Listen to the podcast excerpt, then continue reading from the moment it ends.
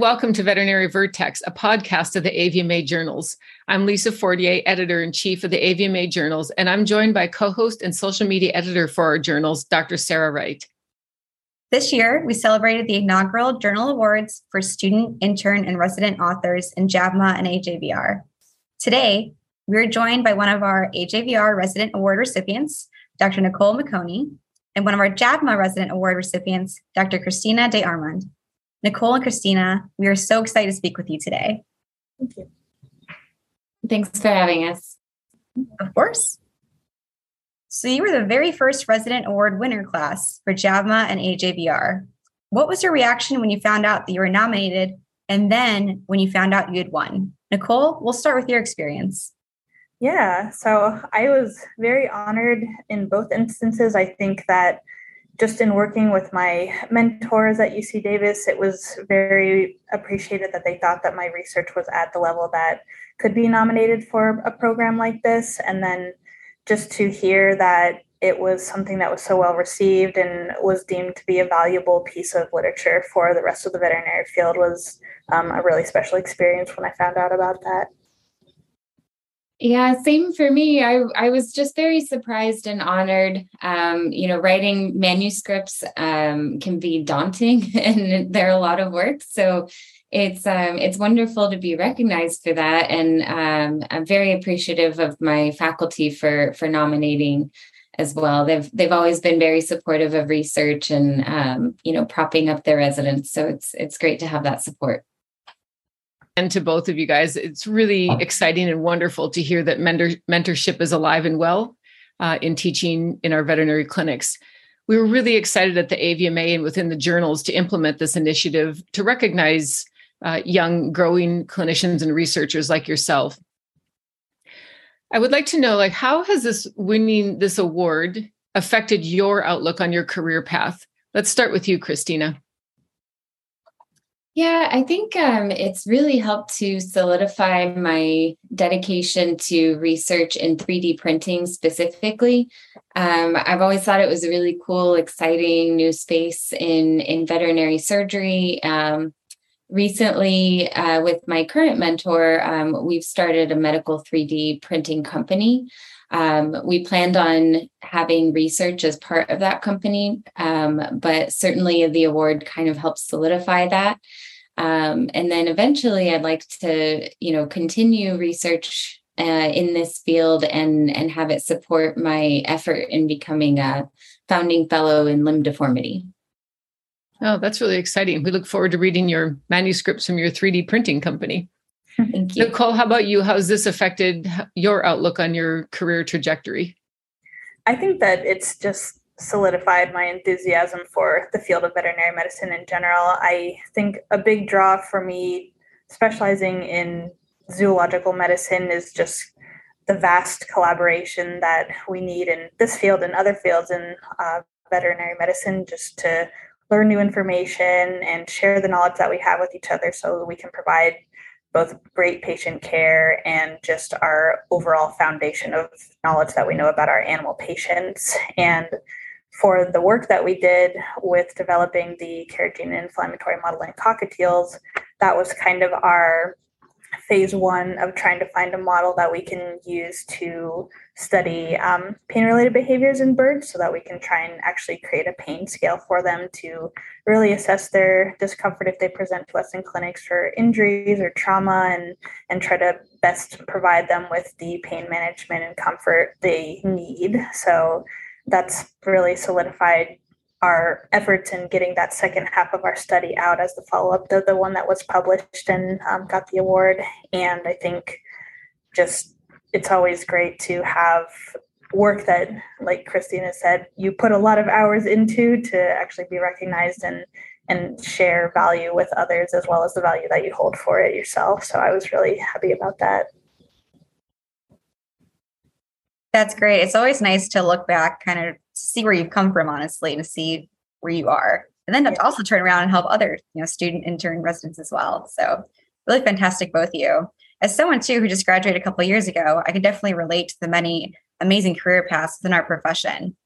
So, kind of speaking about turning around and giving back to the next generation, what advice would you share with veterinary residents that are hoping to publish manuscripts? I think if you're passionate about something that you're studying, then honestly, the best advice I have is just keep at it, keep persisting. Research, especially, it's just a very involved field that has a lot of ups and downs just as far as you know making a bunch of drafts and having a bunch of different people read it but it's something that if you're passionate and sharing it with the world, the work will get done. I think my running average for getting something studied to publication is like two to three years. So, you know, even if it takes a little while, I think other people get a lot of value out of the work that we all do. And so it's great to be able to see something come to fruition after you put time into it. And even if there's some bumps in the road or it takes a little longer than you expected, it's still always worth the effort to keep at it until you get the result that you like.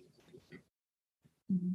Yeah, that's great to hear. And we're always ha- happy to help too on the publication side of things. JAVMA's current time to publication, I think, is about 63 days, and both journals are under 100 days. So, always happy to help out our young authors get their work published in a timely fashion. Christina, what about you? Yeah, I would um, definitely echo that that passion that's uh, mentioned by Nicole there. But um, I think I have some really just basic practical advice, and it's um, taking really good notes and keeping organized with your records. I think was very helpful, instrumental even for me.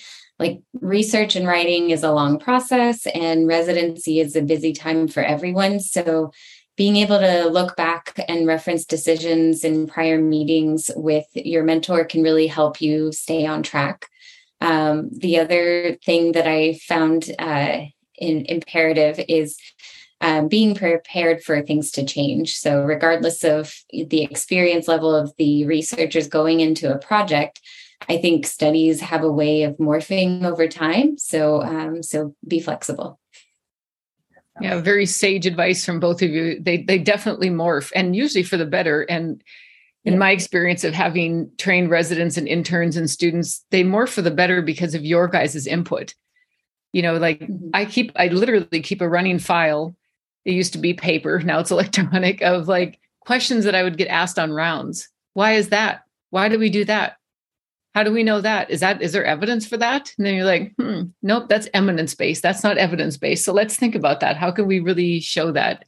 Uh, so so really really good advice. Uh, it's almost like soaping right? That's what you're kind of describing christina. Like and if you you're gone then for a few weeks back to the clinic or you know even if writing is your life you put something down for a little while waiting for a statistical analysis or something like that.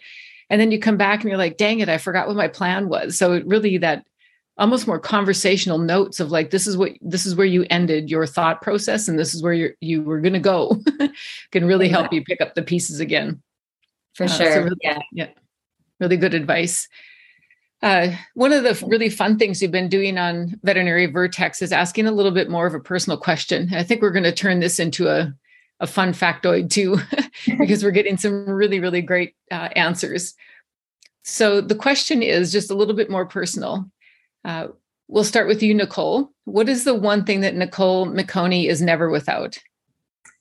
Hmm, I would say in a clinical setting, it's probably my little pocket notebook that I carry around with me everywhere. I think being in residency, especially, I just learned so much new information every day, whether it's a new therapeutic or just seeing a species that I've never worked with. And I really like to take notes, kind of like what Christine was mentioning, just to say, you know what worked well for this patient even just from a handling perspective what were some treatments that had really positive outcomes and just kind of keep a running tab for myself as to all the different things i learn about in this residency program i think especially it's fun to see one little pocket notebook fill up and have to transition to another one just as you grow throughout the months so that's been really exciting for me i think on a more personal at home level, I'm very close to my orange tabby cat. So he's always like sitting on my lap or he sleeps on my head at night. So he's a nice little comfort factor to come home to at the end of a busy day and just have something to unwind. So lovely. How many notebooks do you have? Uh, this is number three for this residency so far. three, three in a year. Yep. Basically, very good. How about you, Christina? What is the one thing you're never without? Um, well, I'll take um, the structure the way that Nicole did. So, um, work-wise, um, I have my notebook is is an app on my phone. Um, I transition out after internship and into residency, I thought, oh man, I'm going to have a lot of notes and I need to be able to search them quickly. And so um, I did start organizing my my notes. I think uh, I was really nervous at the beginning of residency for emergency cover.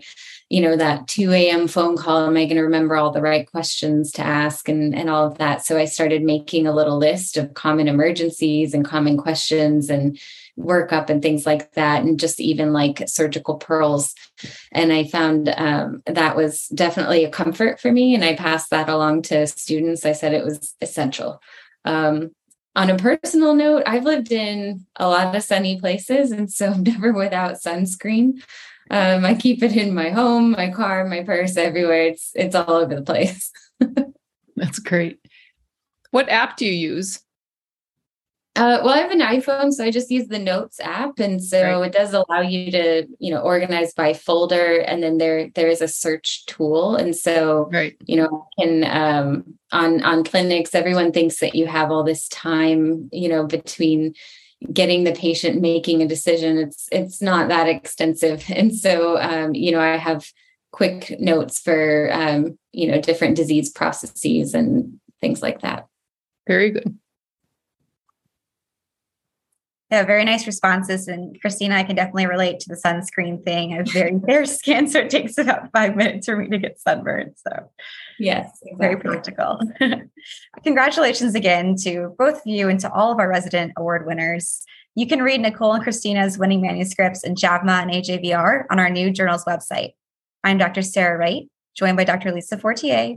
We want to thank each of you for joining us on this episode of the Veterinary Vertex podcast. We love sharing cutting edge veterinary research with you, and we want to hear from you. Be sure to leave us a rating and review on Apple Podcasts or whatever platform you listen to. Until next time, take care and we'll see you soon.